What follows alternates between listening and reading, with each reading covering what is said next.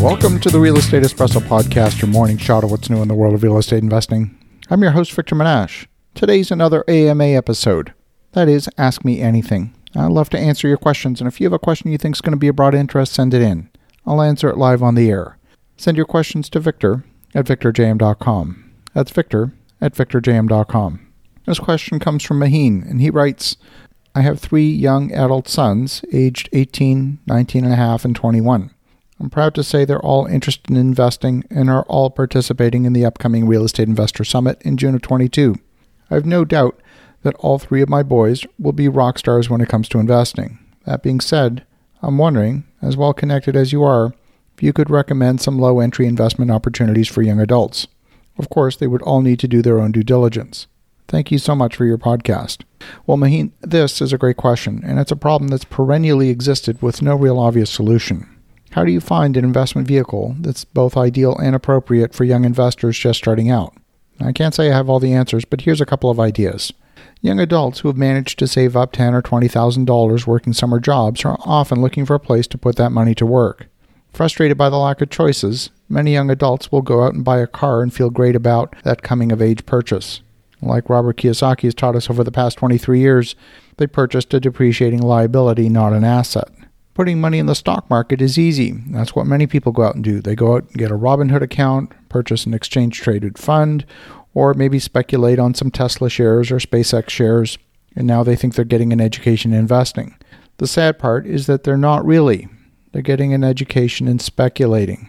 The companies they're investing in are fairly large, and Wall Street's made it possible to securitize the company offerings into small, accessible increments for a few tens of dollars or maybe a few hundred dollars. In the stock market, companies go through the effort of registering a security with the SEC and creating a public offering, but the expense in creating an offering that complies with all of the regulations for a registered public offering, it's about a year of work and several million dollars in fees. This is prohibitively expensive unless the enterprise value is at least above $100 million. Problem is that buying passive shares in a company that puts out a sanitized quarterly report that reads like a glossy brochure is not really an education. Main Street investing involves rolling up your sleeves and understanding how to create and recreate similar results. The world of real estate is a game of large numbers. The industry has not done a good job of securitizing the offerings and making them publicly available, but there have been steps in recent years that have made it easier. See, the hardest thing to do are small projects. The profits generated from these small projects are too small, and in my experience, small investments don't attract high quality operators. To have a truly liquid investment requires you to be compliant with securities regulations or be exempt from those securities regulations. So, how about if you could find a way to design a project that could be carved up into small enough pieces that individual investors could make small, bite sized investments that could also be liquid enough to be attractive? We're going to brainstorm a few ideas on today's show on how that might be possible. What I'm about to describe doesn't really exist, at least I don't think it does, and if it does, I haven't heard about it. But we're literally going to have a brainstorming session here on the air, and maybe you'll discover a fatal flaw in these ideas or might stimulate some additional ideas that you could implement yourself. Imagine for a moment you could take a piece of real estate and carve it up into small enough pieces that each piece would make for an attractive investment unit. There does exist a structure for carving up real estate into smaller chunks, and that's the condo model. Condo model started out as a solution to ownership of apartments, and it's since been applied to hotel rooms. If your specific hotel room is vacant, you also need a mechanism to make the variations in nightly occupancy fair to all the owners of the hotel room units. Solution in that model has been to apply revenue sharing model across the entire pool of hotel rooms.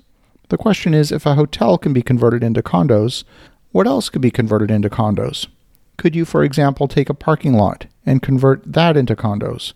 Could you take a self storage facility and sell individual lockers or groups of lockers as condo units? Could you take an RV park and sell individual lots as condo units? Theoretically, I would think all of these are possible. What becomes available when you convert the asset to a condo model is you separate the management of the underlying units from the operation of the asset. The operation of the asset could be set up as a revenue sharing model, just like in a condo hotel, and the condo fees would provide a mechanism for recovery of the expenses associated with the common elements in the condo corporation. Like I said, I don't know if this model exists or not, but if applied to institutional quality assets with an expert management team, It could provide the liquidity and the granularity of these income producing assets that you're after.